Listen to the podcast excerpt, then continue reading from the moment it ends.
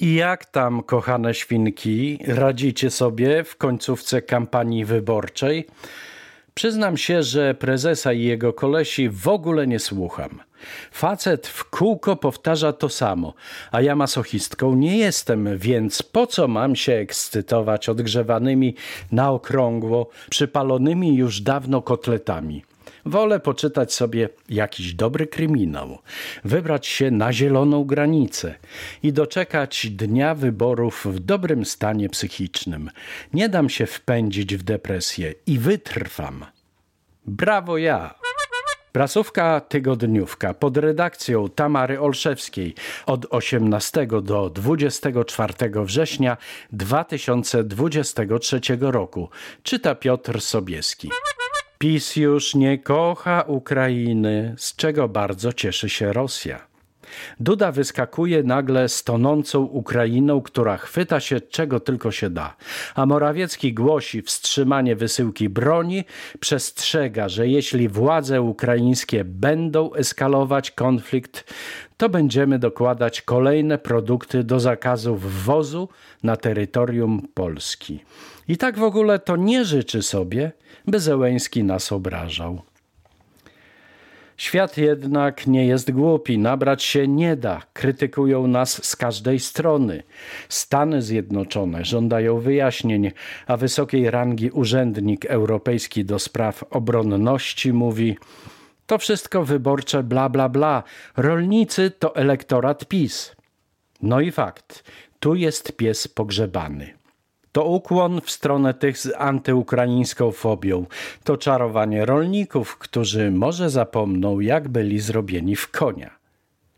Chrzanić Ukrainę, bo liczy się tylko zwycięstwo, liczy się tylko władza. O aferze wizowej i naszej w niej roli rozpisują się media na całym świecie.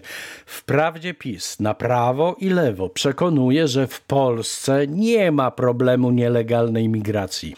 Jest za to w Europie Zachodniej, gdzie płoną samochody, gdzie dochodzi do kradzieży, burt i awantur i jednocześnie przyjmuje uchwałę, w której sprzeciwia się nielegalnej imigracji, ale nie udaje mu się zamieść tematu pod dywan. Wyjaśnień zażądała Komisja Europejska, a w odpowiedzi nierząd poszedł w zaparte i próbował przekonać, że to informacje nieprawdziwe i wyolbrzymione. Nie ma co, umoczył się nierząd na maksa i nikogo, nawet własnych wyborców, nie przekona, że to kłamstwo. Tym razem fakty górą. Niesamowite. Biskupi niby odżegnują się od aktywności wyborczej i agitacji na rzecz jednej słusznej partii. Z drugiej jednak strony nie potrafią zamknąć buziek na kłódkę i właśnie zaprezentowali wademekum wyborcze katolika a w nim siedem nienegocjowalnych wartości, w tym prawo do życia od poczęcia do śmierci, ochrona praw rodziny opartej na monogamicznym małżeństwie osób przeciwnej płci, sprzeciw wobec budowania świata tak, jakby Boga nie było i ekonomii, która zabija. Jak to nie jest agitacja na rzecz prezesa i jego kolesi, to ja jestem święta. Kaczyński spotykając się z ludem bardzo dba o to, by na spotkaniu nie pojawił się nikt poza jego fanatykami. W Szczecinie nie wpuścił na swoją konwencję obserwatorów polskich wyborów z Organizacji Bezpieczeństwa i Współpracy w Europie. Czego facet się boi? Nie rząd z radością ogłasza, że inflacja spada, że jest super, że inne kraje unijne mogą nam tylko pozazdrościć. Okazuje się, że to znowu tylko pic na wodę i kłamstwo dużego kalibru. Fakt, inflacja w sierpniu wyniosła 9,5%, ale to i tak czwarty, najgorszy wynik w Europie. No i co? Fakty same się obronią. Kaczyńskiemu marzy się wzmocnienie zapory na granicy z Białorusią i budowa kolejnego muru. Tym razem na granicy z obwodem królewieckim. Wcale nie będę zaskoczona, gdy facet wpadnie na pomysł, by murem odgrodzić się od wroga Polski na zachodzie, czyli Niemiec.